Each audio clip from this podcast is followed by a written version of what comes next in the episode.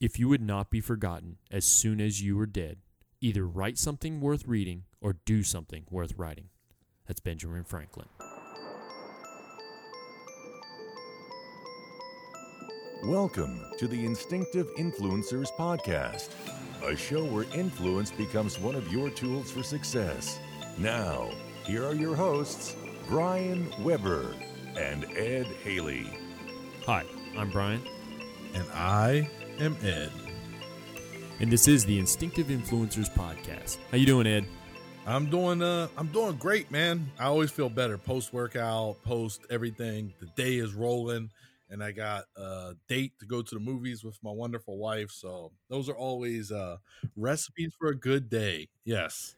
Heck yeah, man. Well, you know what? And I I have to throw it out there because I'm gonna have to put your business on the street, my friend. so here it is. We are a couple days after a certain list was released, um, and I have to say to you, as a, a truly great friend of mine, congratulations, my friend, for making the Master Sergeant cutoff.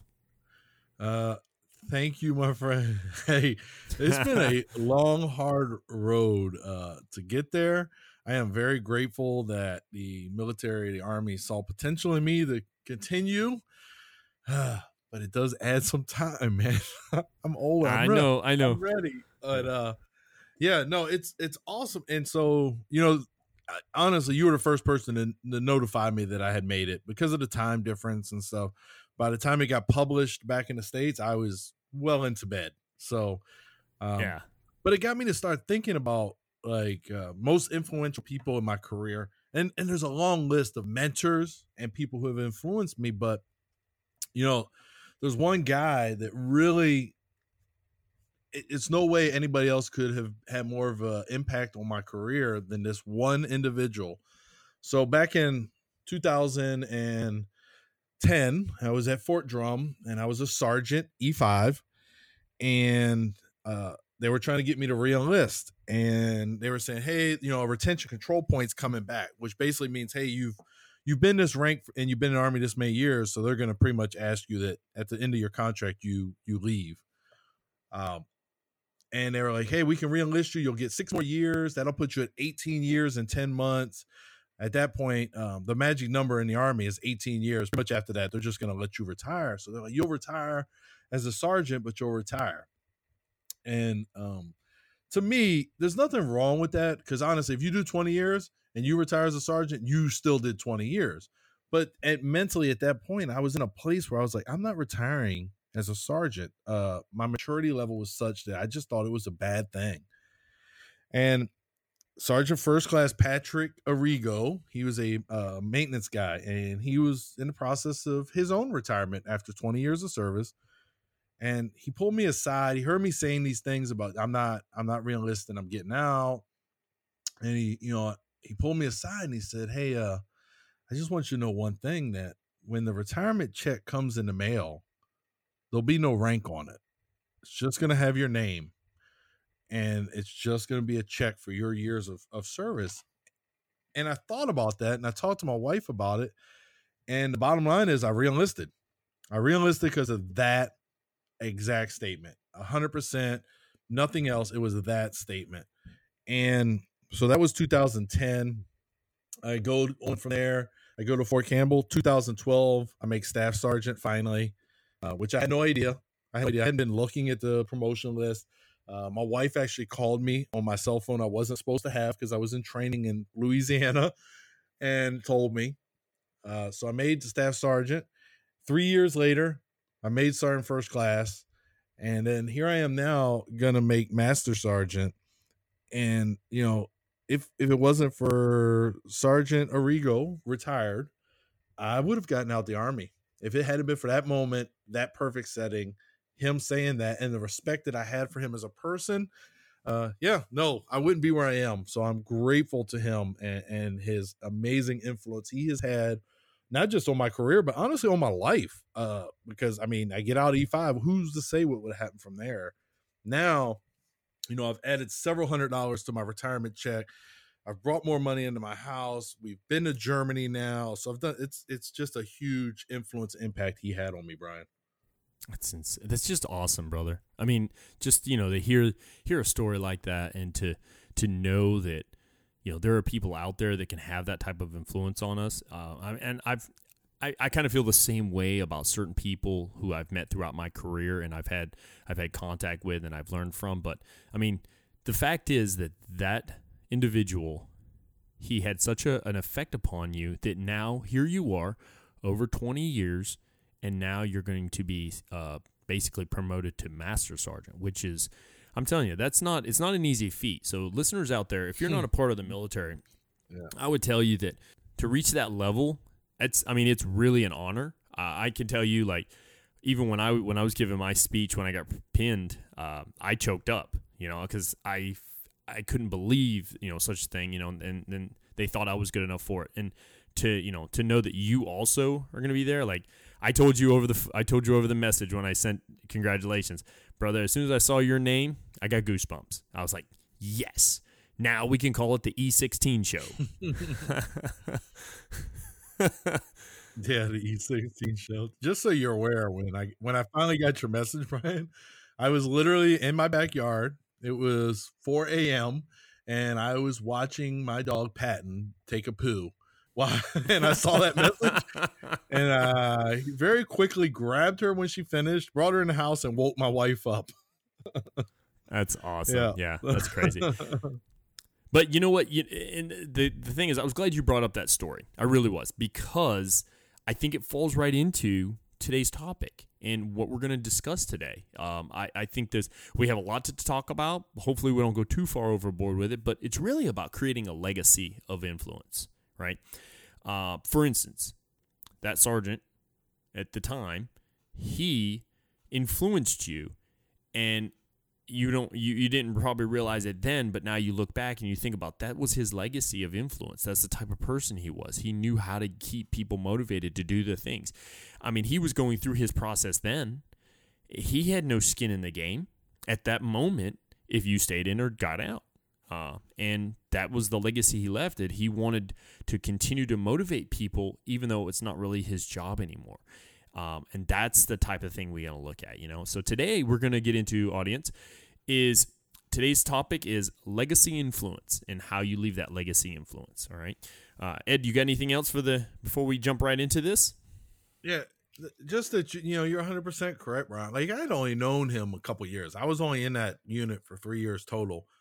I'd only known him for a little while, and and I had only worked directly with him for about six months before he got promoted to sergeant first class and was moved uh, to take over bigger and better things. So, like you said, he really didn't have a skin in the game, and it, him and I would pass each other, and we would speak, and we were you know cordial, obviously, and respectful because I mean he was senior to me, but just I and I, so a few years later, and I, and I told you, I ran into him. I was traveling and I was up near Fort Drum, stopped at a gas station on my way to Canada, and just random, man. I, I went in to get something to eat, and my wife was in there, and he was in the store. And uh, I got the opportunity to thank him face to face when I made Sergeant First Class. I got the opportunity to thank him face for to face for that that moment. And of course, he was humble no, I really didn't do anything. No, you did more than you'll ever know you did. But yeah, um, and I think what we do as as as leaders and influencers, our legacies are. I, I think they're very important. I, I think they're you know critical to who we are as people. Absolutely, man. And, and and and how we go about it is critical to how people remember us down Yeah, the road too. You know, I I just I I do have like I do have like a little bit of pride in who I am, and I don't want people to down the road say, "Oh yeah, I know who Weber was. He was blah blah blah," you know, in in a bad negative tone. You know what I mean? So Yeah, absolutely. yeah. All right, so we're going to get right into this. Uh, basically, pulling some information from two different sources. You've heard us talk about previously, uh, talk about from the Green Notebook, which is a great website. I'm going to make sure that I, I, I'll attach this particular article. I'm only using a little bit from it, a very small amount. I'm going to attach that to the show notes so you can click on it and you can read it over yourself. But also, we're going to pull from another really cool article from, uh, I would say, who's in, I would say, a mentor for me when I read any of his material, and that's from Jim Rohn. Uh, Jim Rohn is, you know, he's known for many great speeches he's had and just and the wisdom and and how he likes to turn things to help people learn better. So we're really going to pull a lot from Jim Rohn, but a little bit from from the Green Notebook because it is a great uh, source for those looking for you know trying to help themselves develop a little bit more. All right, so right off the bat, let me let me read what I got here and then we're going to talk about it. When you look back at your contributions throughout your career, what will matter most to you? How will you judge yourself and expect to be judged? Too often, as leaders, we do ask ourselves these simple questions throughout our everyday lives. We wait until the end. Then we examine the tough questions. Did I do all I could? Did I put enough energy in the right areas? Did I make a difference? Instead, we should pose this question all the time what will be your legacy and how will you achieve it? A little bit further, they go into another little section here about legacy principles and lessons learned. So I'm just going to read this little tiny bit and then and then we're going to get right into about how we actually leave that legacy. Discipline your leadership energy. Do first things first. I love that idea. Do first things first. We all have limited time and energy. Therefore, it is essential that we remain disciplined in executing our priorities, prioritize, communicate your priorities, mm-hmm. and hold yourself and your team accountable to these goals. Resist distractions. Do first things first and be ruthless with your time, money, and workforce. So, with that, Ed, when you think about like being ruthless with your, let's just say your time and money, and maybe even workforce, what I mean, what does that like? What kind of picture does that paint in Ed's head? So this is this is we talked about it on previous episodes when we reviewed uh, the book about great leaders. This is my problem with meetings, because uh, you know to me sometimes meetings are excellent and there's some value added, but then sometimes they do waste my time. They waste those re- valuable uh, resources. So uh, that's kind of where it takes me. It may be a little bit off, but that's where this really leads me to. You know, uh, to to go to meetings and then realize, okay, so if I realize this meeting is no value added, I'm probably not coming when you send me a calendar invite next time. Like that's me being ruthless with my time. My time is important. I'm not coming in yeah. there sitting doing, you know what I mean? Yeah. Oh, it would be good to have you. Okay. Uh, I've been invited to meetings here. Hey, you know, it'd be good to have so, you somebody from your section there. Okay, well, what are you looking for from us in particular? Well, just to, to be there. So what is the what's in it for us? What's in it for our section as, as, a whole? Where's the value? Well you know really it's just to have you there. Okay yeah i won't be there. I just that's just me you know trying to protect my resources. And yeah you gotta be ruthless. You can't be well if you say maybe and i may go the first time. I may go yeah there's no value added from you. Okay let me check it out but that second time you can believe i'm not coming. Yeah, exactly. You know, and you know, eh, one of the things that it, it, came to my mind as soon as I read that, the first time I read that article, uh, the, that that one sentence, the very next thing that came to my mind is actually from previous episodes we just did uh, with Kevin Kruse's book, "Great Leaders Have No Rules," uh, and I think about each chapter in each chapter that we covered, and I think about in a sense, that's being ruthless because you're basically saying, okay, this is the plan, this is the direction I'm going, and I'm not going to waver from this, right? And that's to me, that's how you're ruthless with your time, your money, you know, your workforce, and that will help you set that legacy. Now, there's we're going to go through a whole group of I would say like nine rules or so of how to continue that, but but I just wanted to kind of point out that you kind of have to have that my mind is made up. I want to leave a legacy, and I need to be ruthless in engaging that legacy. Now, it shouldn't, that's the thing.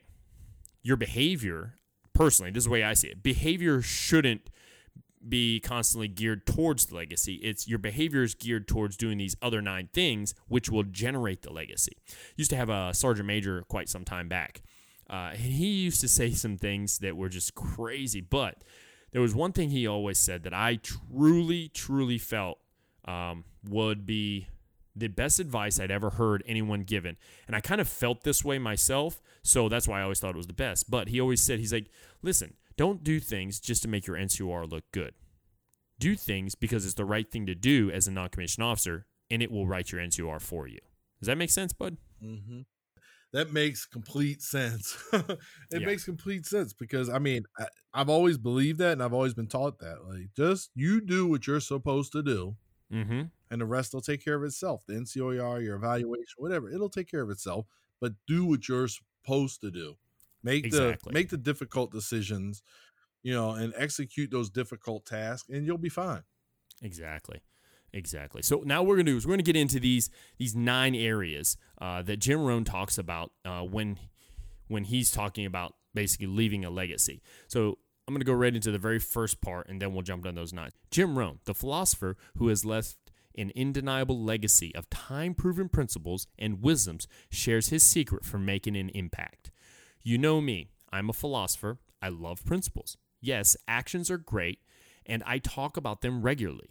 But the important stuff is what lies underneath the principles, Rohn says. Here are the principles he says he must commit to in order to leave the legacy we desire. All right, so number one, right off the bat, Ed, life is best lived in service to others. This doesn't mean that we do not strive for the best for ourselves, but it does mean that in all things we serve other people, include our family, coworkers, and friends. How would you describe that, Ed? Uh, in, in let's say your own words, like life is best lived in service to others. taking care of soldiers. It's what we do. But that's not what stood out for me, Brian. So what stood out for me is as a young leader, right? I was so focused on taking care of soldiers, right? And, and being in service to them that I wasn't focusing on my own career. And in this uh first one, he says it does mean that in all things we serve other people, including our family, blah blah. He says this doesn't mean that we do not strive for the best for ourselves. So, as a young leader, I had to find the balance and what was best for me Mm, and in the service of my subordinates. And I struggled with that very early. And I, so this, that's kind of what really, as you read it, that's what popped for me. It sounds almost like if I would have uh, picked out another book, The Dichotomy of Leadership. You know, you maybe you've heard of it. Uh, that I've heard of that, that book. particular book, I think of that though. I think of, like, for instance, I had to take care of them, but I also had to take care of me. So I had to have a dichotomy there to make sure that I'm I'm meeting both. Yeah. Obviously, if I take care of, and I'm just saying the soldiers for now, because this can work for civilian entity also. So so just replace the word soldier when we say it with uh, just employees. But if I take care of the soldiers, I've always heard this, they'll take care of the mission. So I have my focus as a senior leader has to be on my people, right? I, I still have to have focus. Now, don't get me wrong. We still have to have focus on what the task at hand is because sometimes we have to use talent management to pick the right people for the right job. Sometimes we have to use good time management also because you can't just hand out a task at the end of the day you may want to you know back up a time frame or look at okay well this would be the right time to deliver this because i need it done by x time right? And you you know another thing too is you have to think about the the climate. If you're going to throw a task at them you give it to the wrong people at the wrong time in a real poor climate. And when i say climate i mean the the the atmosphere the environment of the organization you're basically setting it up for failure when you say that Yeah, I, I, I agree. Like uh, everything is appropriate to that environment, and honestly, as senior leadership, we control or should control or influence that culture, that environment, so that things do transition smoothly. Yeah, exactly. And that's and that's the whole thing is we have to take care of others around us and then we're able to basically take care of ourselves at the same time. And if and if you catch there, it said including our family, coworkers and friends. Yeah, Now I didn't put them in into any type of order, but some people would put certain order, right? Like I I tend to put my family, I want to put my family first and my friends and then my coworkers. Be, just and, and I say that I usually lump them all together as all family. Just that's just how I feel. Like I've told I told a kid just the other day, I was like, you don't understand. I I it was talking about um, a mistake he may have made, and I said, you don't understand. I'm away from my wife and children. You all are my family here. but you would still be my family there if if we were, you know, just. And I was trying to explain to him how you know the service has become my family over the years. It's funny how I'm closer to those, and, and then there's nothing against my my you know brothers and sisters, my brother and sisters and mom and them it's just I've spent more time with the soldiers, so you tend to bond with them a little bit more. You're a little, you're a little bit, you're closer, you know, just things like that. So, but you got to be able to put all them first. Yeah, I, and that, that's true. Like you have to be, and that's another. So here we go again with the balancing act. Uh, as, as a young leader, you know, you may dedicate too much time to your soldier, and you may be robbing your family of some of that time if that makes sense. So that balance, that dichotomy, however you want to, uh, you know, kind of word it, but there are times that, especially at, for us and what we do as a junior leader, that to me is the the position as a sergeant E5 or corporal that had the most difficult time because you're the first line of defense for that problem soldier, and we all know that sometimes soldiers can monopolize so much of our time that we're now mm-hmm. uh you know our service to our family our coworkers our church whatever else outside of you know that moment. So another balancing act that we have to you know you got to learn it and you learn it through to me you learn it through experience. Right. Uh you know early yeah and it strained you strained i'm gonna tell you it strained my marriage a little bit because i was so dedicated to that soldier and get my soldiers that I'm working Saturdays and you know, uh, I remember I went on a Valentine's Day to visit a soldier who had been incarcerated and yeah, but that wasn't good for my marriage. Yeah. And and later on we went to a marriage retreat with the chaplain and, and we got some things together and, and was a turning point for us in our marriage. But it can cause some strain in your life, man, if you don't understand these things and these balances. So No, I think you're exactly right, my man. Yeah. So let's move on to number two. Consider others' interest as important as your own. Much of the world suffers simply because people consider only their own interests. People are looking out for number one, but the way to leave a legacy is to also look out for others. It is so ironic that I got this one. Uh, it is because I have worked for people or with people or, you know, that all eh, I've had subordinates that all they cared about was their their circle, their sphere of influence was their own. They didn't care about nothing outside of their, their selves. And um, I was getting an evaluation, and or I was being I was I was getting initial counsel by the bearded ninja. This guy gets a shout out in every episode. He's gonna start paying for these. uh, the bearded ninja, paid advertising. and granted, you know, this was late in my life. We're gonna start advertising this beard oil. um, all right, stop it. No, seriously. He so he sat me down and he's like, okay, so at this level, we should no longer be looking at what you're doing to impact this organization. And I was like, well, what do you mean? He says, we need to look at your influence outside of these walls of this organization because you're a senior before you were senior, yeah, but you should be looking at all right. So not only what, what's your influence in within the NCO Academy where we work, but what about the division? And then we did some uh, certification for some other installations. So now we're talking an army wide influence and not just focusing on what Haley needs to do. Now let's let's not just focus on Haley's college.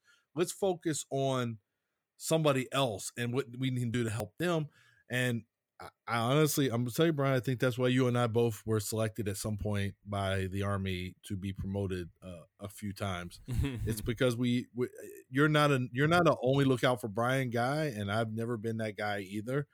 Um, well, I have been. I have been when I was a very young leader, but um, I think that's that makes an impact. I think that's where they see that potential for promotion and growth is because they're like they're looking at our evaluations and like this dude is not his influence in his organization is there, but look at his influence outside of it and look how big that is. So, uh, that, and that's what this one is not focusing on just, you know, uh, I mean, sports analogy, right? Uh, Tom Brady doesn't go out there and say, Hey, I want to achieve this individual thing. No, he goes, I want to go out and cheat and get another Super Bowl. Stop. Um, I didn't think you would catch that. I'm going as soon as you say Tom Brady. No, but seriously, the quarterback doesn't go out and say, I want to be the MVP. So you think about that, what you brought up. He says he basically takes a pay cut almost every other year Yep. to allow for salary, um, you know, to open up so they can bring in more players that he can play with to earn those. You know, I mean, that's an unselfish move in a sense. Yeah, and that's you know, and that's what they're gonna look at. Uh that's part of Brady's legacy as an NFL quarterback, right? Is that he does that. Michael Jordan took a pay cut to make the team better. Uh my my favorite, Magic Johnson. Uh they Pat Riley said, Hey, I get it. You like to pass. I need you to score. And he went out there and started scoring more and they win a championship. You know what I mean? Like, okay, if that's what you need me to do for the greater good, yeah, I prefer to throw out these assists, but let's do the greater good. I'll score more. And that's what he did. And his assist numbers are down, but the team wins a championship. So his legacy is he sacrificed for the greater good of the entire organization. Yeah, exactly. Yeah, um, so it's funny that that particular one came up also because I just had a conversation this week, this week with a good friend I have I've made here, um, who I don't think I ever want to lose contact with. Um, he he doesn't have like social networking or anything like that. Uh, I just have to figure out how to stay in contact with him. Um, but he's he's also within the E8 range, and we were talking about moving somebody to a certain position from how we'd like to recommend an individual to go to another organization because one, it'll be a good fit for him, and two, it'll help boost the performance of that organization in the time of need. At no point was it, you know, did we want him here because it's going to make us look good or anything like that. It was really like, hey, how can we how can we lift this guy up to get him further along? The crazy thing is, uh, that particular individual's boss was just furious that he was going to leave their organization and all this. I'm like, that to me, like, you're holding somebody back because you're being selfish, because you want your organization. And I got it. Yes, you do want your organization to be better. But at the same time, why don't you give somebody else a chance to also to step up?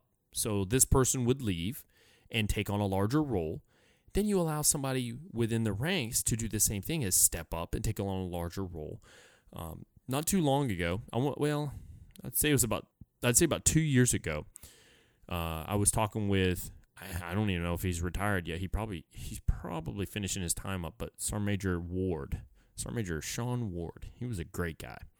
He told me over the phone because we had a conversation over the phone because I was seeking some mentorship. He told me over the phone. He said, "Listen, He's like, if there's one thing I could ever leave in people's minds is you can never hold somebody back for the better of the organization. You have to let them go to do better things for themselves.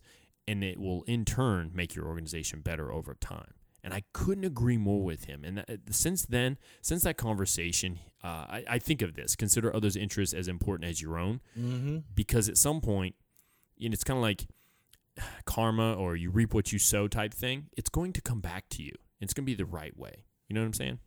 Yeah, so it's really funny you mentioned that. So I had a desire to go to be a warrant officer at one point. Well, to be a warrant officer, you have to work in the warehouse and you have to hold a certain position. So I was a sergeant and I had been working in the same job for a few years and I tried to go to the warehouse and they would not let me go uh, to the warehouse. And so I told them, hey, these are what my kind of goals are moving forward. I I need that in order to submit a packet to become a warrant officer. And I was held back because the organization uh, needed me to stay where I was. So they were going to get somebody from the warehouse in exchange. It was going to be a one for one swap out but they, because of what I already was doing, they they did not let me leave, and thus the reason I never ever became a warrant officer, which I'm now happy that I didn't become. But you, sometimes you got you know you got to cut. Hey, I got it. Brian is my guy. He is my go-to. He makes things happen, but I'm making Brian's career stagnant because I'm not letting him move it's it's time for me to cut loose and let him go and i can somebody else can come in and maybe they do a better maybe they're better than brian but i don't know if i hold brian back so yeah that's and you mess up people's career. Like honestly, let's say I didn't make, let's say I did get out as that sergeant E5. Somebody didn't let me go to warrant officer school, and that's why I had to retire as an E5. That they affected my entire life because they didn't want to let me lead the motor pool. Yeah. No, exactly. You know, and Yeah. I, am going to make a bold statement here, a really bold statement of sometimes I think people do that and they hold people back like that because of their own complacency and they are they become lazy in their ways in a sense too. Because you think about it. If I put somebody if I send if I have somebody who's going to move on to a better job or something with more responsibilities or anything like that and I move somebody up, I've got to now work with that person that's been moved up. I've got to train them. I've got to help them. I, I've got to go outside of my normal routine of things to ensure that that person is successful, right? And that to me is, well, I don't want to let this person go because right now I like things how things are. I'm being selfish. I'm being lazy. And that's the type of that's why I said it was kind of it's kind of bold in a way because people don't like to be called lazy or people don't want to to realize that they're being complacent in their ways. And we have to constantly be evolving in our leadership. And that's part of our legacy, right? So that's just what I thought about it. Yeah, that, that is. Yeah, you're you're right. And and so I just got to throw it out there as my favorite phrase I learned from a commander one time. And um, you know, when people hold you back, sometimes it's your own fault. You're a victim of your own success. You're so good at something that they feel like they can't survive without you. Mm-hmm. Victim of your own success. I used to hate that phrase when that commander used to tell me that, but Yeah. I, I used to get it from him quite a bit. Yeah, we won't we'll never talk about the one time it happened to me. Ooh, you know what I'm talking about. All right. Hey, so Yeah, I know what you're talking about. Let- yeah. Peaceful bliss. All right. So you can stop now. Uh, love your neighbor. This is number three, y'all. Love your neighbor even if you don't like them. It's interesting how we're often told to love each other or love our brothers, and then, but we're never told that we have to like them. Liking people has to do with emotions. Loving people has to do with actions. And what you will find is that when you love them and do good by them, you will more often than not begin to like them. All right. I, there's there's tons of people that I, I can tell you right now that I've dealt with within my career over the past almost 21 years that I really did not like. I didn't want to be around them. I didn't like their attitude. It's just those things. But at the same time, I know now, and I, I wish somebody would hit me across the head when I was much younger. I can tell you that. Uh, I know now, though, that I still have to uh, treat them with the, a certain dignity and respect constantly because I do believe in that. You reap what you sow. All right. And if I sow love, then I receive that back. If I if I sow kindness, I reap that back. But if I sow into that earth loathing, hatred, uh, disrespect, just all those nasty words, then I'm going to get that back. And I may get it back even worse than what I gave it. And that's just, it, I, I think it's a mentality that I've learned to live with. And that's why I, we've talked about it before. When I when I see people, I try to smile at them and I try to I try to greet them. And, and and I'm not saying my way is a perfect way. I'm just I'm just offering this up as a solution. But knowing that I have to still love them, you know, um, as human beings, it's just I don't know. It's it's definitely changed. I think we've said this before, uh, Ed. It was quite some time back. You said something to someone, and I can't remember who it was. And you had you had a conversation. You said, "No, you don't really know him that well." You you were talking about me, and you said he doesn't really hate people. And you know that stick that has stuck with me, Ed, for a very long time. I mean, you said it a few years back, and ever since then, it's just like you know he you know, and I never noticed that because that's what I've been I've been striving for. But once you said it, it's like click something. It's like you know what? Yeah, he's right. I don't hate anyone. I I can't. Although I dislike their attitudes, their the way they talk to people, or any of that stuff, I can't hate them because at some point I have to realize that that may have been me at one point, and they deserve a chance. yeah sometimes i mean and then there's been people for me there's been people that i was like i really don't like this person but from a distance and then a task or something puts us on something together and i'm like okay they're really not that bad it's not i don't know it was kind of a uh, you know what I mean? Like you judge them, and then you're like, oh, well, they're not that bad. Well, even at the eh, at the NCO Academy, when I first got there, you know, everybody was like, oh, the infantry guys are going to treat y'all bad because you're support. And I, so I went into my platoon, and in my platoon, I had a, a Cav scout and an infantry platoon sergeant. And I, so I went in kind of like, you know, I don't care if they like me or not. And then after I worked with them a little while, I was like, these guys are okay. They're not, you know what I mean? Like they're not that bad. Like, so mm-hmm. you realize, okay, I like them now. So the only thing is, I'm gonna tell you, Brian, I kind of, I don't, I think the love thing is a little strong here, but hey, this guy has a lot more uh, credentials than I, better credentials than I do. But uh, Mr. Rome, I just, I think love is a little strong for this. I know we overuse the word and stuff, but mm-hmm. but I do think it's important. The dignity and respect, that's absolute. Yeah. Like I've worked with guys that were arrogant and and, and self-centered and only worried about themselves and I just do not like that type of person, but I treated them with dignity and respect and then they returned it. And then when they didn't return it, I I may have threatened that one person, but that's only one. um because he was nasty to me, but I usually do not I, I return I give it to them and then when they return I return that that kind of uh treatment but yeah and, and I think that's part of who we are and again we're talking about legacy here right and I want that I really want that to be my legacy yeah you know he whether he liked them or not he always treated them the same yes yes and, and and you know what though? You don't have to treat everybody like the exact same way, but you should always to me, you should always treat them with the same respect, dignity, and, and just and, and that openness or kindness. Because over time people start feeling that that that shift of the climate, the environment, whatever it is. And at the same time, when I look at maybe it's somebody who I, I do dislike their attitude or how they talk to people and I somebody comes right to mind right off the bat with that, and you may you may remember, but I just I still talk to that person and I try to give him advice and I try to you know be there for him, uh, but obviously things didn't work out for him. Huh, I got it. I understand, but I'm not going to change my attitude towards him. I still, you know, I still I'm still concerned. I'm still concerned for him. You know, I want to make sure his health is okay and his mental stability is okay. All these different things.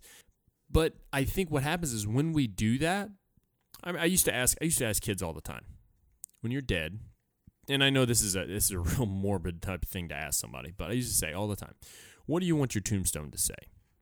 And I, I, all the time, "What do you want your tombstone to say?" And then I think this falls in that legacy thing.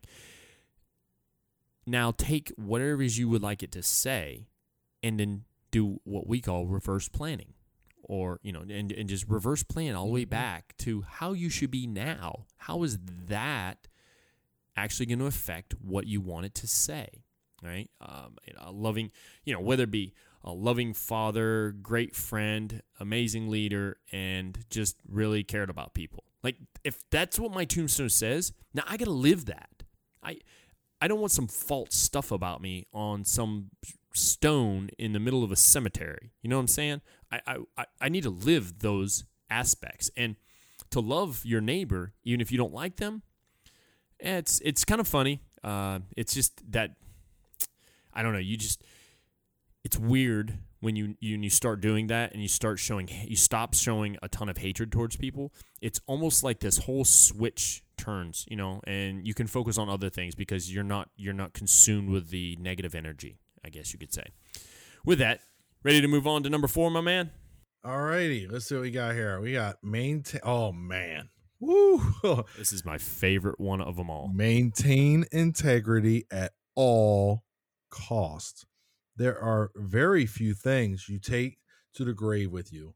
The number one thing is your reputation and good name.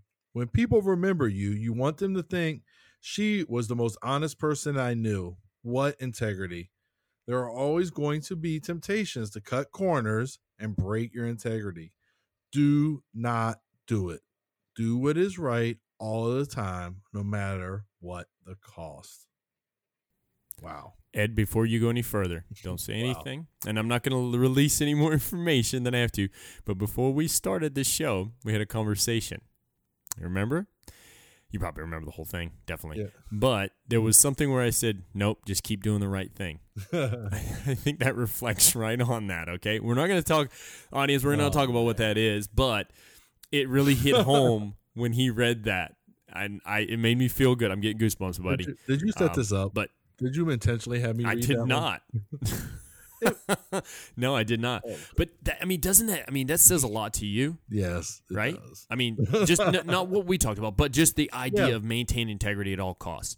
When you think about, let me ask you this: you read that. When you think about somebody who maintains integrity at all cost, is there a certain person that just pops in your mind? Hmm. Eh, Yeah, I'm not giving him another plug, but yeah. I, I, I have one that I would give a plug, Okay. and you you'd be like, "Yep, that's definitely him." John Rogers. yes, that's a good one. The Yeah. he's probably the most uh, honest, upfront person, trustworthy.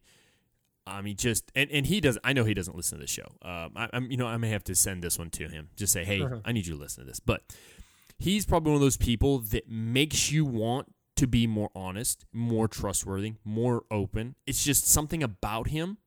It's integrity is. It's almost like it's ingrained within him, and you So- can sense it and feel it. You know what I'm saying? Funny that it's funny you present him, Brian, because and I don't remember if we've shared this on the show, but so I had a soldier turn in some work, and um, they had printed out their work, and it he turned in it wasn't his, and so i i, I went to Sergeant Rogers and presented this to him, and he talked to that soldier, and you know the soldier was up front and just told him, you know, hey, this is what happened. The papers were mixed up. I, am telling you, I did not intentionally do this. Uh, and he's just, I mean, he's just eyeballing this soldier, right?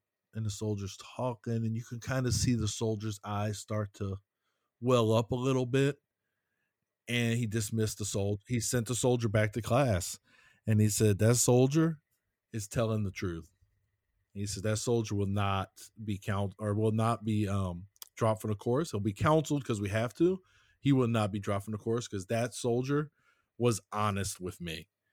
So it's just funny you kind of mentioned him with the whole integrity because he felt like that soldier had good integrity just by I mean, when I tell you he was watching that every word that soldier spit out, uh Sergeant Rogers was like eyeball, Yeah. kind of head shaking, you know, two-way communication.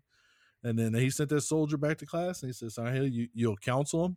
He will not be recommended for dismissal. He, it was an honest mistake, but he Yeah. did turn in somebody else's work. And that was the end of it. So just Yeah. you know him, his integrity and his ability to read people. I mean, that that soldier had good integrity, saved that soldier's career, and and honestly, like a year later, that soldier emailed me he was getting promoted, and he thanked me for believing him and not dismissing him from that course.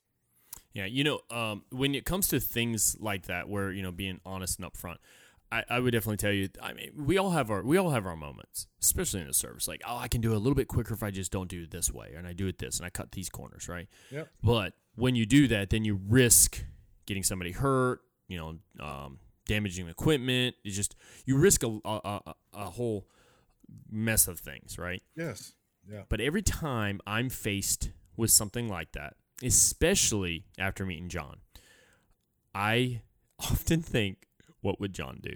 I mean, I literally was if he was standing right beside me, if John Rogers was standing right beside me, I was like, "Oh, I got to do the right thing." You know what I mean? Like it, it I almost feel like he's uh because he's really is really is a great guy, amazing guy. Uh it's just something about him and his presence always makes you want to kind of do the right thing. You know, I, I, I don't know of him wanting to fudge any. Like even if you think about it, there's there were times where any anybody could have just changed something or done something else, just so they didn't have to do the extra work. And he would Yeah. always kind of go back to, well, no, we got to do it. We got to we got to we got to complete this task just to make sure everything was done correctly. Even though it could just been fudged or whatever. And some people may have fudged things like that in the past, but not with John. You know what I'm saying? Yeah, so I can give you an example. You know, I managed the training uh, at the at the academy. Uh, so I would go to him and say, "Hey, you haven't done your training yet." And I'm gonna tell you, there were some people in the senior positions would be like, just mark me down. And uh, first of all, I told him the, they put the wrong person in charge of this. If you want me to just mark you down, because I'm not doing that. But he would make a joke out of it about me hassling him, but he would do his training. So if he was doing it and there was only two people above him, right, uh, in in green suits, if he's doing it, everybody should be doing it. And he was very good about, hey, thanks for reminding me. He, you know, oh, you're here to hassle me. I must be due for my training. But he always did it. He never once said, "Can you just give me credit?" So even when he was transitioning out of the academy, and he really wasn't going to be there for the end of that quarter, he still did the training when I asked him to instead of being like, "Hey, just give me credit. I'm going to be gone." You know what I mean? So yeah, that's just that's the integrity. And, and the one thing you didn't mention is when you compromise your integrity, you compromise it with everybody. Because when that soldier, that subordinate, that co-worker figures out that you fudge those numbers, they want your integrity completely. Now that is your legacy. You're a liar. That's your legacy. I'm not going to tell you what organization I was a part of or the people that was a part. I, I can't. I don't want to give those details. but you know, I've given people PT tests before, uh. and they would actually try to think that I would fudge some numbers for them. And there's no way I would ever do it. I, I, I can't do it within me.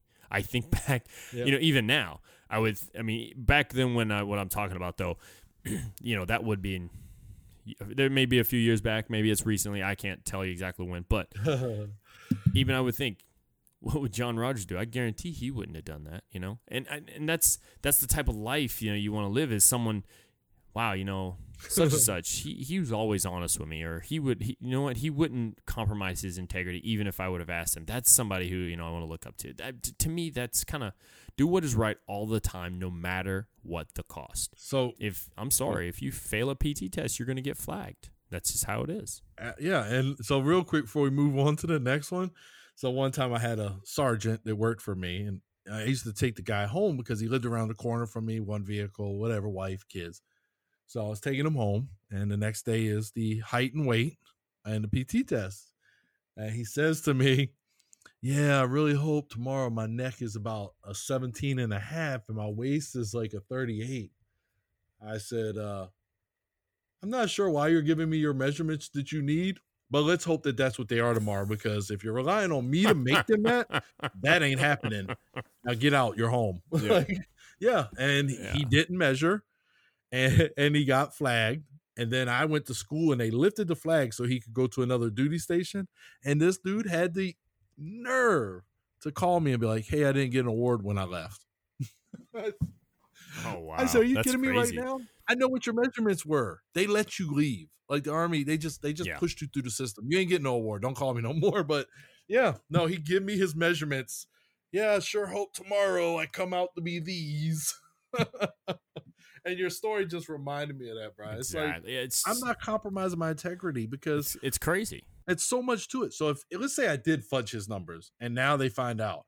Now I'm in the process of losing, possibly losing my rank, not being able to bring home the same amount of money to my family. You think that I'm going to compromise my well-being and family's well-being for you who didn't do the right thing and get to the numbers you needed? Mm-hmm. No, I'm not compromising mm-hmm. my integrity for you. Uh, but apparently something gave him the message that maybe I would. Maybe because I was getting him a ride home, he thought we were friends and I was going to do that for him because he was my friend. But absolutely not. If it was my friend, it, they'd still get the same numbers they really got. So, yeah.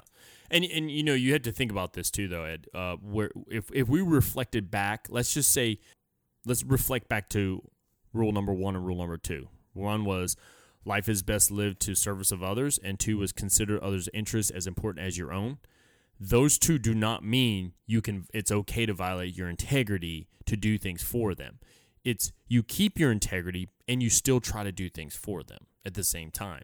But if they can't meet that that standard, whatever it is, and, and, and we're talking armies standards here, that maybe there's let's say somebody in a warehouse, right, and they decided they want to just start chucking these. They work in a, a warehouse where you deal with a lot of boxes or, or food. Food's always a real dangerous thing, right? And they drop food on the floor all the time, and it's constantly getting contaminated. Well, I'm sorry, but my integrity says, hey, we need to do something about this. Instead of we're not going to cover this up and repackage it and just send it on its way because at some point down the line something's going to happen. And that's you know to me that's where we have to look at is these are these are all steps and they shouldn't violate each other. Um, i think as influencers and this is just a value that i hold i think as influencers as leaders and even as non-commissioned officers i truly feel the bedrock of everything we do lies upon integrity everything. I can agree with that, Brian. I, I can agree. All right, so let's move on to the next one. Number five. You must risk in order to gain. Whew, man, of the things that I have risked through the years, let me read on. in just about every area of life, you must risk in order to gain the reward. In love, you must risk rejection in order to ask that person out for the first time. In investing, you must place your capital at risk in the market in order to receive the prize of a growing bank account. When we risk, we gain. And when we gain, we have more to leave for others.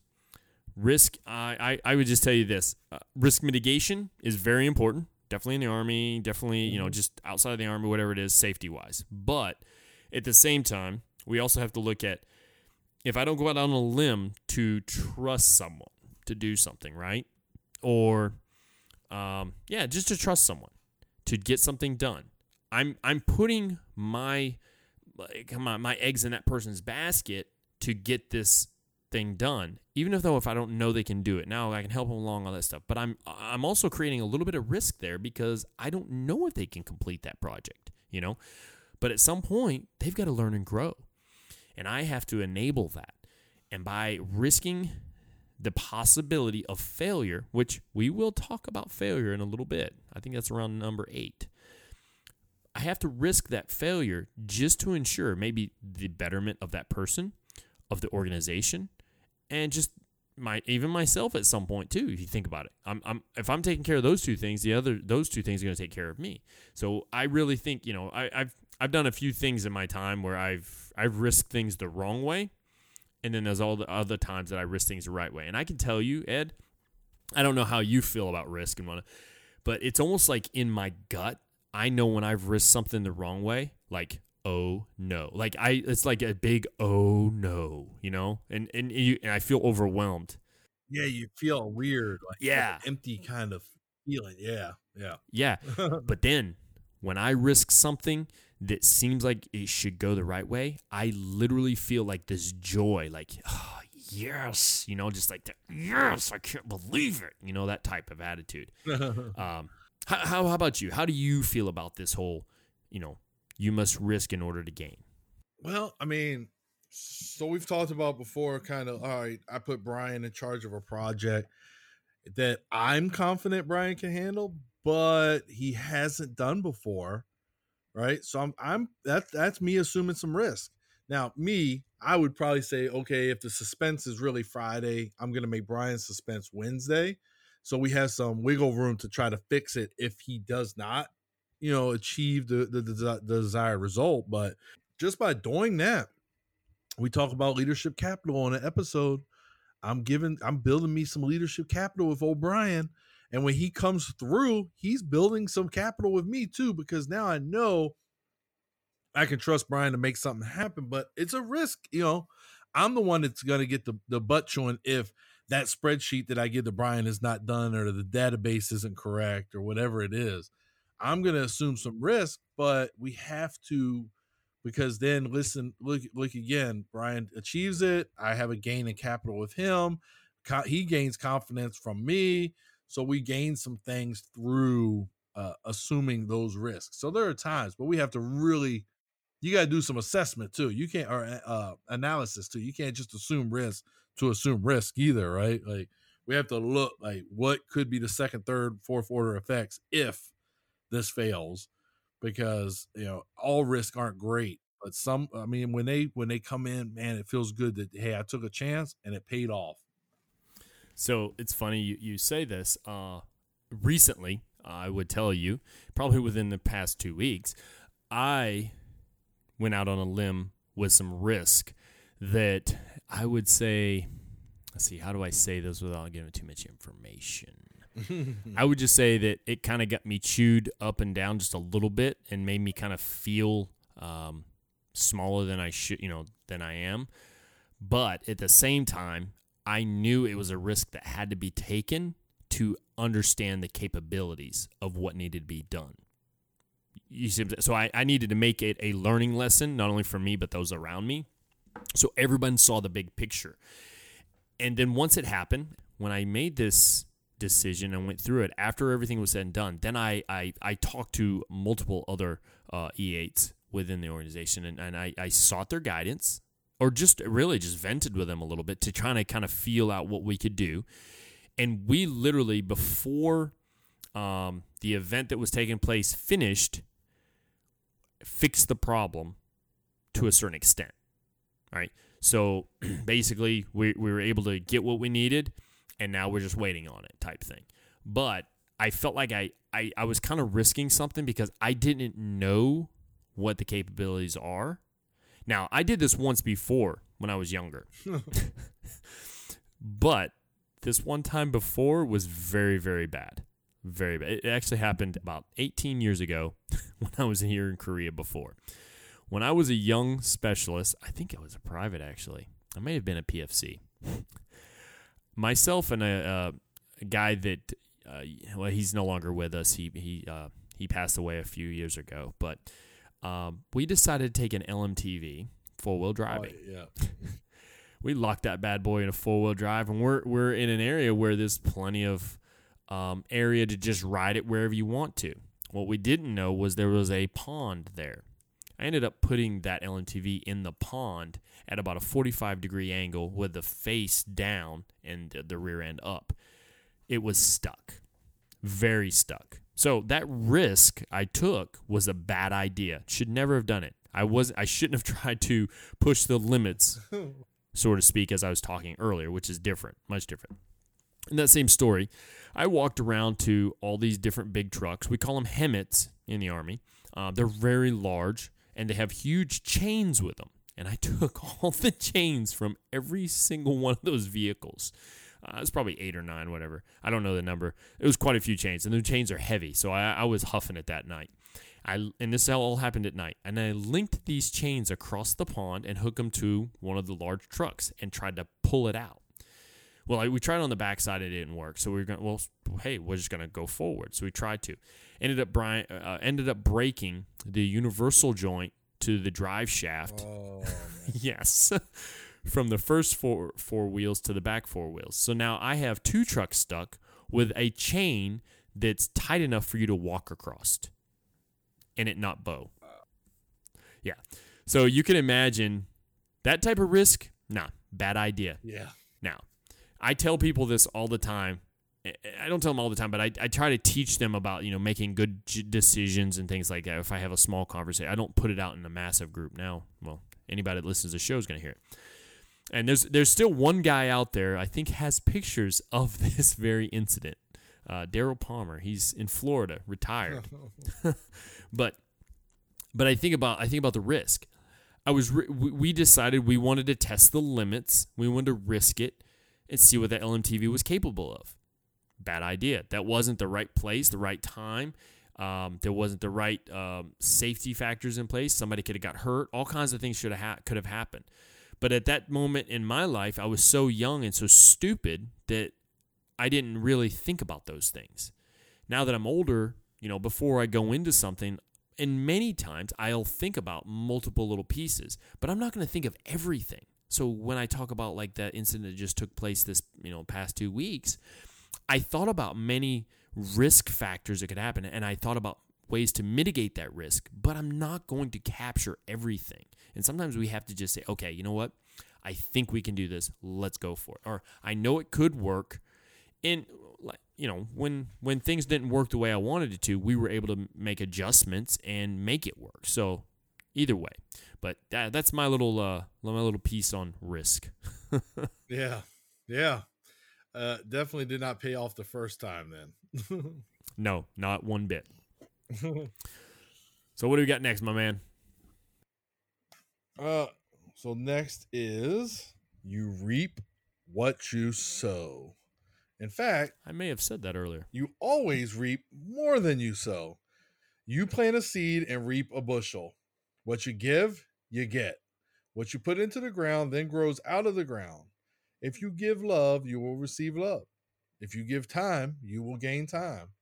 It is one of the truest laws of the universe. Decide what you want out of life and then begin to sow it. Well, I mean, and this uh, this one here, I guess where I'm so I work with some folks and sometimes the way they talk to people is very unprofessional and then they can't understand why people talk back to them that way and I'm like, "But you just did the same thing?" So it's kind of seems kind of like you get that. So that's that person's legacy. Like they're they're always going to be known as that person who's disrespectful. So not a good uh legacy to have uh you know a, as any type of leader heck even a subordinate you don't want that kind of you know what i mean like legacy so this is good this, this is a good one though because i like where the last sentence decide what you want out of life and then begin to sow it Yes, definitely. Yeah, it, and I would definitely tell you Ed that it. If you think about, it, let's just think back when when we were uh, each in the classroom teaching soldiers to be leaders, right? Yep. It wasn't that we were we didn't just teach what was to be taught, or we didn't just facilitate what was to be taught, but we also gave experiences and came up with questions to help them learn because we knew at some point, and, and I guarantee you probably said the same statement that I said in the classroom multiple times was, "Hey, I'm getting older. At some point, I will no longer be a part of this organization, and I want to see you become successful and take my spot." Yeah, yeah. Hey, you know that Brian, that really just um you really got me with that because when you think about it, so the or the army is going to keep going on. I mean, we've been around for a little while. I don't know if people knew that, but yeah, the army's been around for a bit. But the next generation is going to be better than our generation. Why? Because we're planting that seed now. And when they get better and smarter and stronger, that's us reaping a bushel you know, uh, you and I are going to be sitting on a porch somewhere having a, a, a drink of our choice, whether it be adult or uh, sweet tea, whatever you drink. Uh, but we're going to be sitting on a porch someday, someday, and guess who's going to be defending us? Guess who's going to be protecting the United States and its interests? Yeah, Those soldiers that you and I planted those seeds in while we were teaching, while we are leaders, while you're a first sergeant, while I'm a master sergeant. Those soldiers are that's our reaping our bushel. We're gonna be sitting back like, huh, I'm safe and secure because I planted a seed when I had my chance as a soldier. And it's the same thing in any organization. Yeah, definitely. Yeah, and, and the thing is, is you don't realize what you're doing completely, or they don't either. But over time, you know, I think back of the words of wisdom of others that have been, you know, that have been great leaders in my past, and I learned from, and and it helped me. You know, when I, I mentioned Sean Ward, and and he said, you know, don't hold people back for the organization. Instead, move them forward for themselves to help them. You know, that that sticks with me. Or when I think of, you know, I've said this before, Sergeant Major Brian, and he said we had 300 some whatever people in this organization. If each one of you did one good thing today, that's 300 something good things done today. You know, it's those small. I mean, they they seem like seem like small little statements, but when you actually put them into effect, they're huge. Like, if you think about it, if one time, just one time, one day, those 300 people went and did every all 300 did one good thing for somebody else that's huge he planted a small seed that created this massive bushel of good things and that's and that's the type of attitude to have. Now obviously you're going to have people who are negative in this world. You're going to they, they they're very pessimistic or they just want to do harm to others or bad things. Yeah that's going to happen. I understand that. And whether it you know and it, doesn't have to be the military. It could be a civilian entity. It could be somewhere in the government somewhere. It could be of a uh, of a community you know no matter what.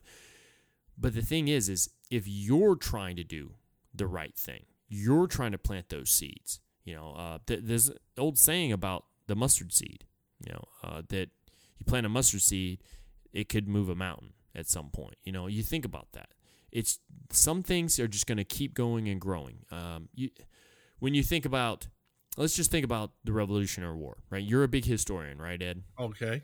We won't say I am, Think- but I am. You are. You're huge in history. You think about the Revolutionary War. If they didn't make that that conscious decision to basically say, "No, we're not taking your taxes anymore. We're not dealing with this. We're not dealing with your rules.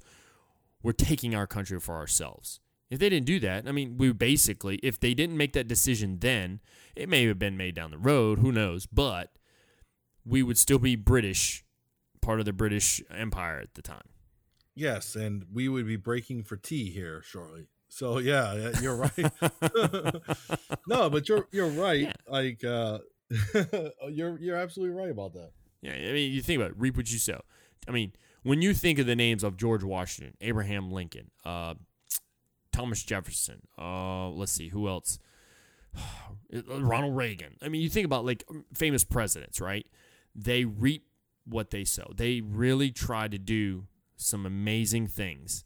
And look what has happened. You know, I mean, we have the country that we have in America because of the likes of George Washington. We have some of the best, you know, uh, I guess you say laws in a sense, because of like people like Thomas Jefferson. We have the freedoms across all races, ethnicity, what uh, gender, because of the words of Abraham Lincoln. Right? You think about those things. I mean, to me, those were some of the people who they sowed a small seed of whatever it is they were sowing, and it's compounded over the years. I mean, we still read some of the works that they done, or people still use what they did as examples of leadership and influence. And to me, I I love it. I dig it completely.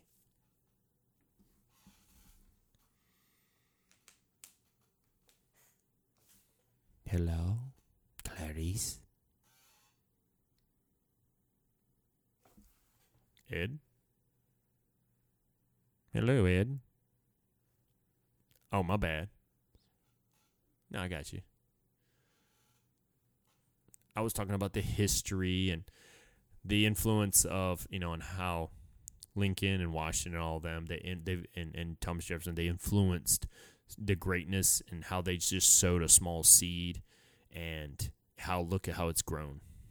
Yeah, I mean, throughout history, not just American history, there's plenty of examples of them. You know, seeds being planted uh, uh back in the day. You know, uh, all the way back to the Romans. But yeah, maybe they didn't see their bushel that they reaped, but it's there. Like, so just because you, as an influencer or a leader, you know, you may be planting a seed now, and you may not, you may not see that influence, you may not see that impact, but at the end of the day, that legacy is there, and and somebody's gonna still remember that type of connection. So, um, like you said with the founding fathers, like yeah, they don't know what life is like now, but if we invite them to dinner, like I talk about on our uh, instinctive responses, let's see, we could. But yeah, they don't know, but I mean, they've had an impact. There's still things that came about back then that are still in place. There's things that Napoleon did that's still in place and forms of government. So, you know, it- that are still in place and they're in place for a reason. They've stood the test of time for a reason. And and so when they planted that seed, you know, here we are. We're we're the ones benefiting from it. So I think that's important and that's part of their legacy and that's why we still talk about these people in history. That's why we still study. That's why they still make documentaries and movies and all these things about these these folks is because that is their legacy. Absolutely, man. I, I couldn't agree anymore. All right, number seven. Hard work is never a waste. No one will say it is too bad he was such a good hard worker. But if you aren't, they will surely say it's too bad he was so lazy. He could have been so much more. Hard work will leave a grand legacy. Give it your all on your trip around the earth. You will do a lot of good and leave a terrific legacy. Man, I so I've got these two sergeants that work uh, basically for me. Um, they and and they're kind of like a direct report to me kind of thing. And I just told a kid just the other day, not these two guys. I I because I was just telling him how you know you got to become noticed. I was trying to teach him, kind of mentor him a little bit about listen. do the things that need to be done and do them as best as you can, and people will notice these things. And I said, take for instance, and I named off those two sergeants that work for me, and I said, those two guys, I know if I ask them to conduct something or get something done, it will be done, and it'll be done to a, a level of professionalism every time that is just phenomenal, especially given their ranks. I, I even told I said I'd give I'd give them one my left leg and one my right leg if I had to. You know, just that's the type of people they are. I love their hard work and how hard that they pursue things. And I know what you're gonna say when I say this. so one of the things that I like to do, I like to work out. and I like to do the CrossFit thing. Uh, yeah, if you listen back episode with Jimmy Summer, he he talks a lot about you know how he changed his workout routine. So I started doing that. Well, and I started looking up things. I know, but I'm getting to something here so I started looking up some of the workouts and so how to do some of the exercises because I wanted to learn more and understand it. And then I stumbled upon a couple people who um, people who may have known as they're considered the fittest people on earth type thing. Uh, there's one, Rich Froning, and then the other one is Mat Fraser. Both have won the CrossFit Games four times consecutively each. And I think about like when I watch those guys and how much hard work they put into it and, and the dedication and just so when I go to the gym and I'm I'm still starting to feel sorry for myself like oh this is so hard or oh I don't want to go hard go on anymore. I, I could just shorten the number of reps or I could do this. And I think to myself of those people I think well no they kept going. Why did they keep going? Why do I have to stop? So I'm going to push myself a little bit more. And, and that's just a small example though right so that same thing could happen, whether it be a warehouse maintenance guy or or, or like uh, you know somebody who's working in a supermarket and they manage all these people you know to keep going. Or somebody who works um, for Duke Energy. You know somebody who works for Duke Energy head I do yeah, know somebody who works um, for Duke Energy. So, somebody who works for Duke Energy and they think uh you know what? I, I don't have to go this far because you know this is it's absurd and no one will ever notice. Well, if you do work that hard, um, if if you if you do put a, your put yourself out there and you and you keep pushing and pushing, it does pay off in the end. I truly believe that. Right. Um, what are your thoughts on that whole working hard is never never a waste? I'm going the other way. So yeah, no, I agree. Like lately, I've been watching a lot of. There's a show on um, the History Channel and it's called the strongest. Oh yeah, we talked about that. Yeah, it's called the strongest man in history, and they have a young man from Colorado named Brian Shaw, and he is the four-time world's strongest man, uh, which is second all time. There's a guy that won five from Poland, but he's the four-time world's strongest man. But all that hard work, and this guy, like when he travels and all the effort to to eat and force feed and all that stuff. Now, some people are gonna say, "Well, it's not healthy," but hey, it's his dream. It's what he wants to be, but it's never a waste. There's no such thing. There's no such thing as a bad as a wasted workout. If you get in there and you work out, you did something. You did something more than schmugatelli on the couch at home. So there's no wasted workout. Now, do you have to go in there and have your heart rate you know it's 70 80% and and all this other stuff well you might want to doesn't mean you have to um, but really i only did that because brian brought up crossfit so i had to bring up the world's strongest men. So i'm gonna tell you my wife started a new job. She she's same same job but she got a, a different location. And one of the things that stood out as she left her boss told her she is such a hard worker. He's going to definitely see an impact when she goes because she works hard. And now at the new location, one of the new her her so she's a supervisor. So one of the people that work for her has told her, "I like working with you because you work." So that's her legacy now in that organization at two different locations. Uh, she had another guy before she moved. He didn't like he didn't want to work with her on a weekend because he thought she was going to just sit around and be a supervisor. And then after he worked with her one day, he said, I would work with you any weekend because you get after it. Uh, so that's kind of my wife's legacy now within the organization that she works with, right? Yes. Uh, and that's what you want. You want that, uh, or that, that, you know, you want that reputation. And then what that builds is they know that she works. So when she's not on the floor working and she's doing the paperwork as a supervisor, they realize, okay, she's doing that because she has to, because any other time she's out here getting after it. So for me, this is one of the ones I definitely would love for my legacy to be at least, I don't know about hard work, but he worked, not he was lazy. That would be a terrible thing to you imagine having on your tombstone. Here lies here lies Edward Haley. Too bad he is lazy. Like that would be terrible, man. yeah. No. You know, it's funny you brought it. You know, and you thought you, brought up Tammy, and I know.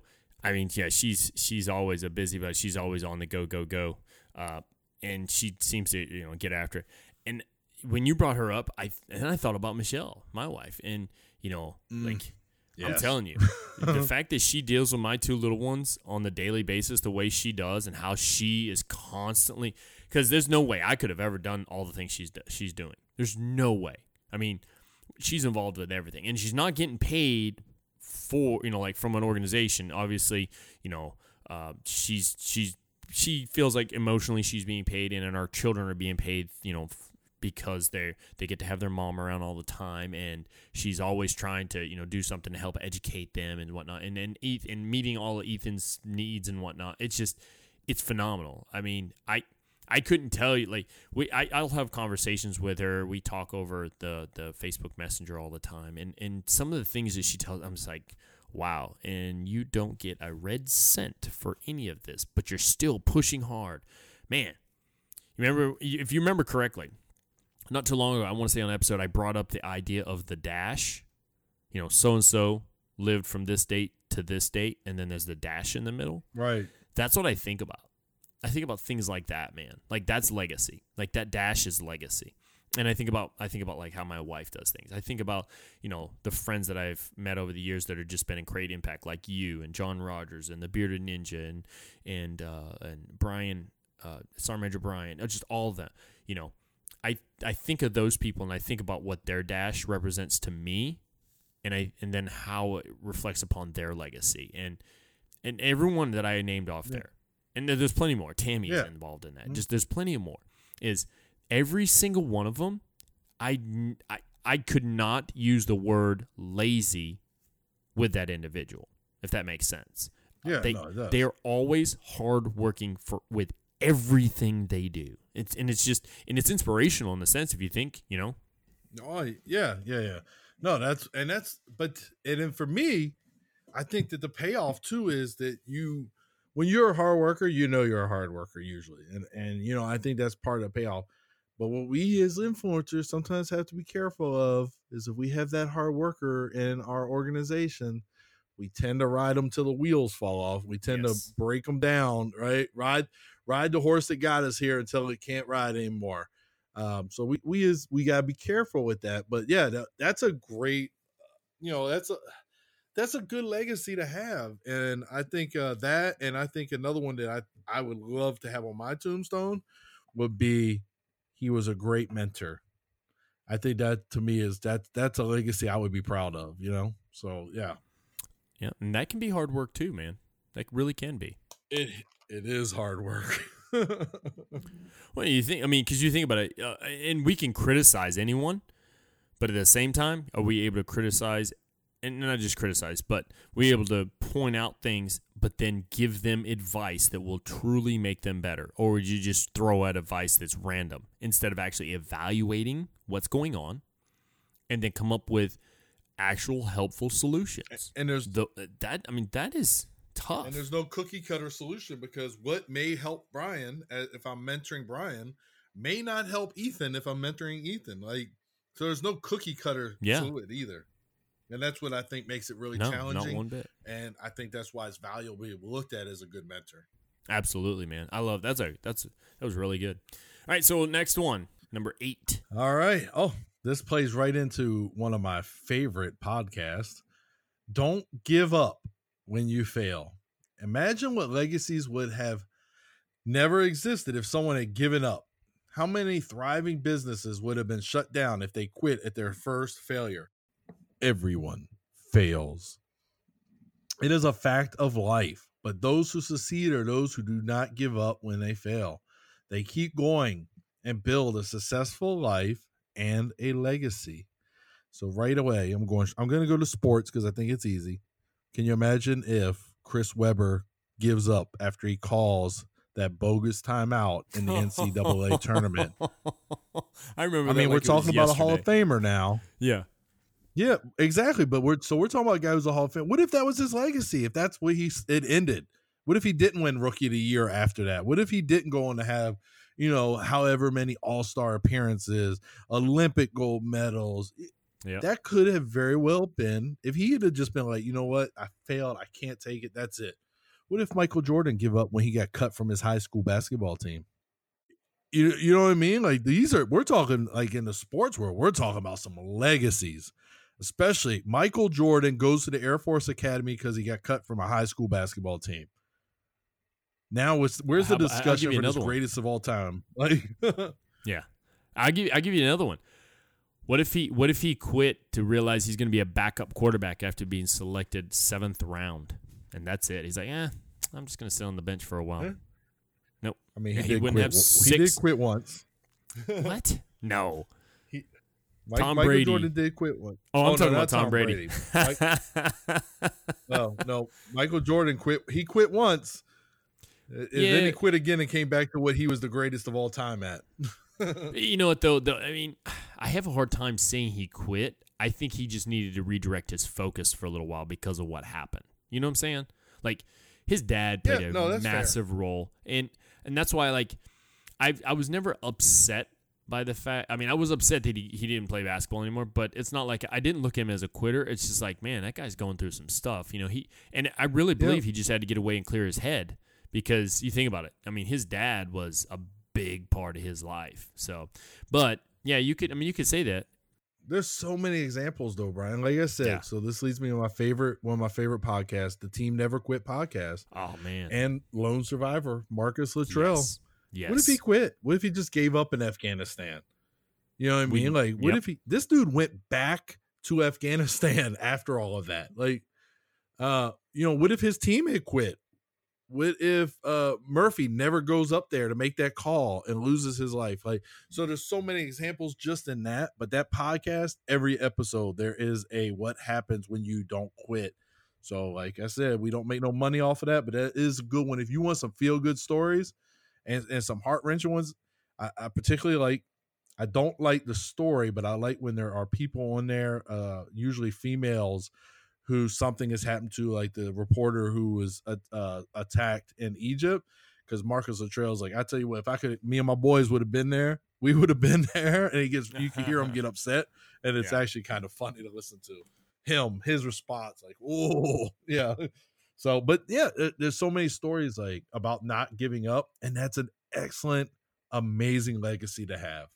All right, yeah. Like when I think about that, when I think about the lone survivor thing, I mean, you think we wouldn't have had that story. We wouldn't have been able to learn from such an event if he would have just given up. And and and when you when you go through, I mean, yeah, you can watch the movie, but you got to read the book to really get the like to really feel what Oh, was man. going on with that.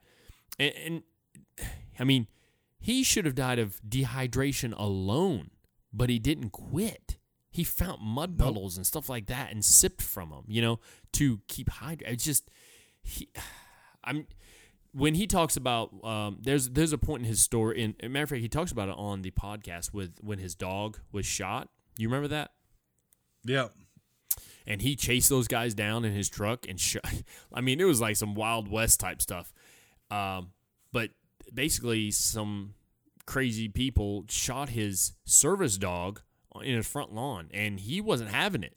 He chased him down. You know, I mean, he's definitely uh, somebody to you know look to for that whole never quitting. And, and if you think about it, I would have to also say that because when you when you read the um, the initial part of Lone Survivor, it kind of goes into the training, um, training up to become a Navy SEAL and whatnot.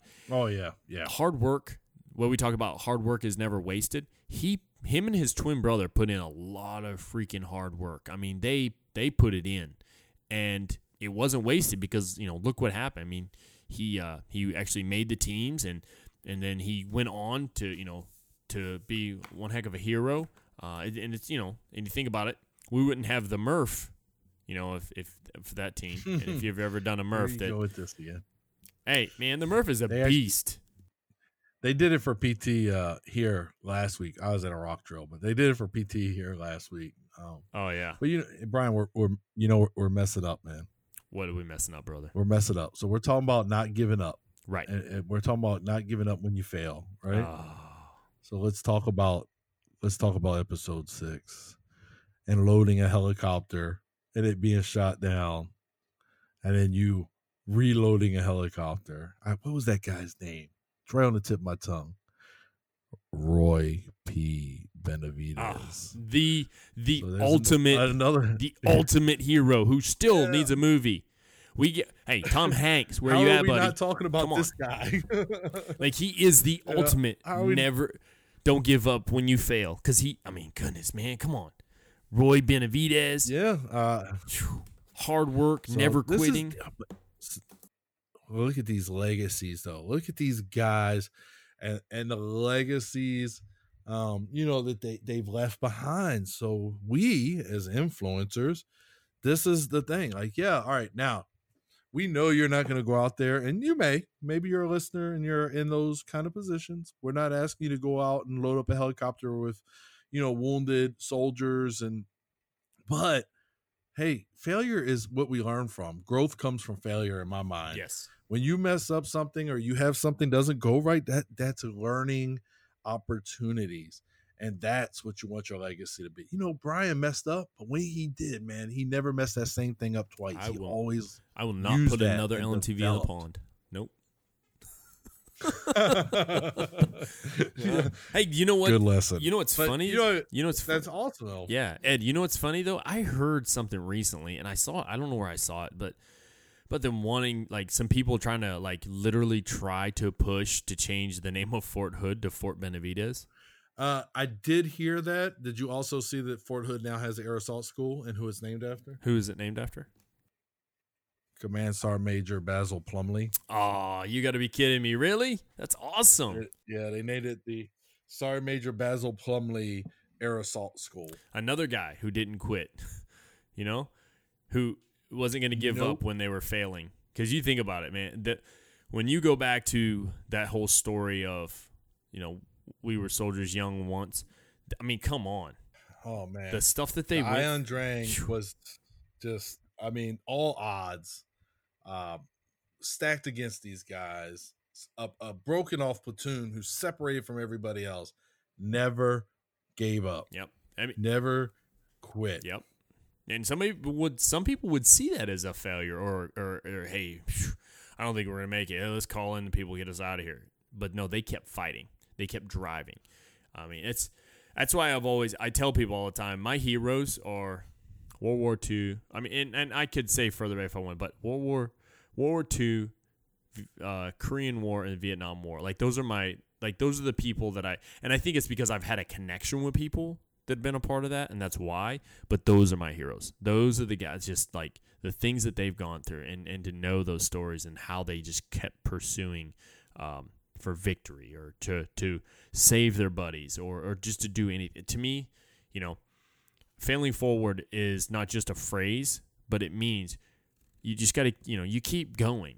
Thomas Edison, he he'll say, you know, Pull up your bootstraps. what's that? Yeah, you think about Thomas Edison when he said that, you know, I didn't I didn't fail a thousand times when trying to figure out the the problem with a light bulb. I just figured out a thousand ways not to make the light bulb. I figured it out after a while. so I mean, you, just, you know, you think about that. I mean, you just you don't give up when you fail. So And there goes the general. there she is. All right, so we got the last one here, Ed. Before we uh, we're gonna do this one, then we'll close out this show. It'll be another good show. Uh, All right. number nine. Don't ever stop nine. in your pursuit of a legacy. Many people have accomplished tremendous things later on in life. There is never a time to stop in your pursuit of a legacy. Sometimes older people will say, I'm 65, I'll never change.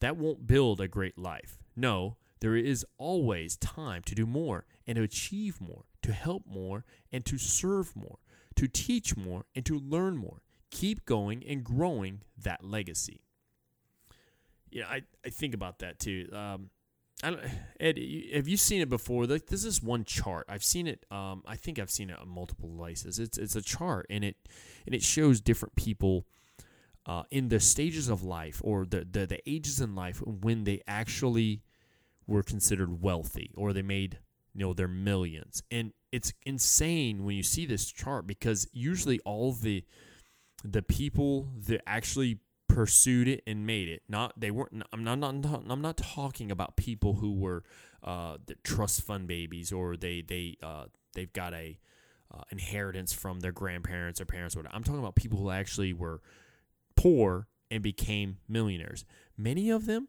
did not earn their first millions until they were almost in their 50s normally in their mid they're in their 40s mid 40s somewhere in there and beyond that's i mean to me some people just give up by then, right? They just accept life as what it is. And I, I have a hard time with that, man. I, I tell Michelle all the time, I'm like, listen, once I get out of this army thing, hey, we're gonna start we're gonna start making moves to try to, you know, kind of escalate our our currency that we have in the bank account. that makes sense. But to me, it's like, why do people just settle and stop? I mean, you think about it. When they say oftentimes that people that continue uh, living uh, even through their older ages in their 90s even up to 100 normally they never stop working of sorts they do something right it's the ones it's people who just kind of and I, I can't say everyone so i don't want anybody to take this wrong it's just one of those one of those mentalities I, I have in my mind right now that i want to pursue but to keep going keep doing stuff every single day and pursuing and and then that day comes and that I drop dead, hey, so be it. But if you keep pushing and pushing, you keep doing stuff every day, it helps keep you going. It helps keep that that uh, the brain functioning, helps keeps that heart pumping, helps those lungs open up. It's just those limbs moving. To me, that's what it's about. It's keep pursuing no matter what. What did you have to say there, Ed? there used to be a guy used to go to the gym at Fort Campbell that I went to. This guy was amazing. This guy had to be every bit of 75, 80 years old. And he'd come in with his little sweatshirt and his wristbands and a headband. And he would get on the pieces of equipment he would continue to kind of, I mean, he wa- wasn't lifting a lot, but he was lifting something. Mm-hmm. And he was still in there trying to get after it. And here he is. I mean, it was keeping his blood, you know, keeping his blood flowing.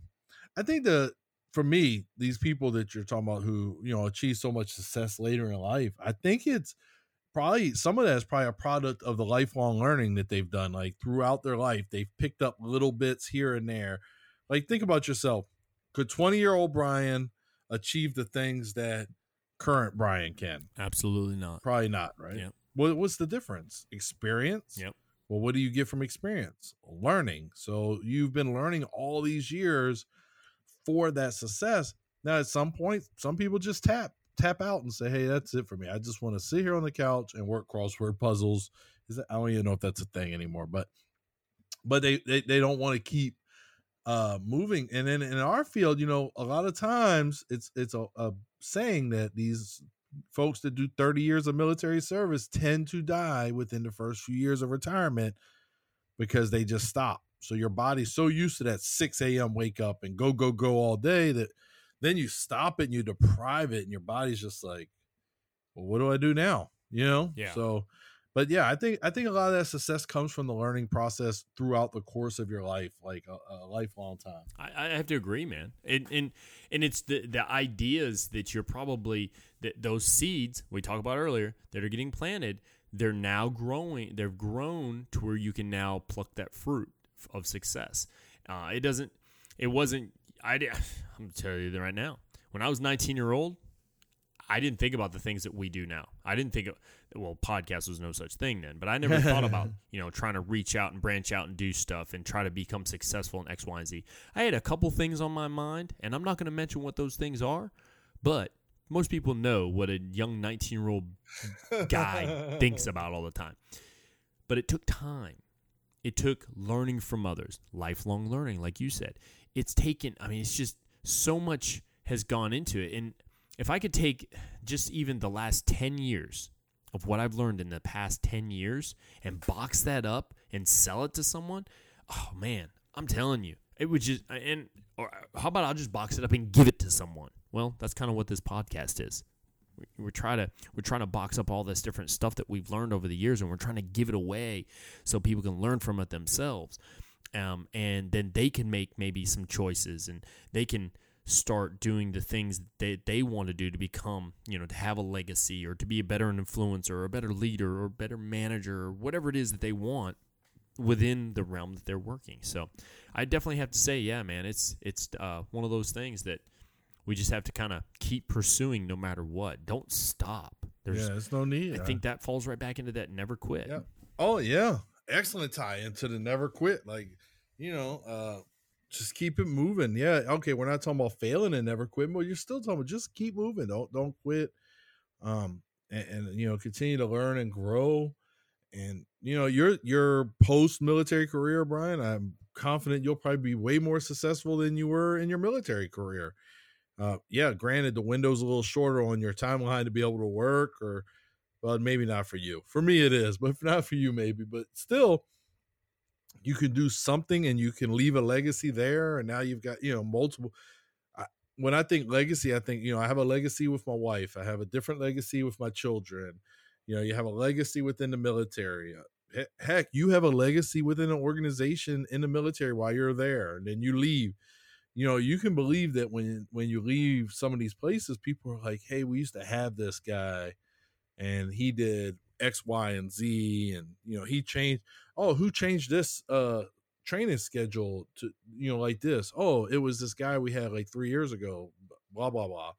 You know what I mean? So that mm-hmm. legacy mm-hmm. lives on long yeah. after you've left an organization. And, and I think that's uh, that's powerful. Yeah, exactly. I want to read a little something that I found that kind of kind of culminates all this together and really hits upon that that last part of trying to never stop the pursuit for the legacy. And it's actually from Grant Cardone. And he talks about keep stacking the wood. It's impossible to have too much wood on your fire. You and your business can never take too much action or have too much success.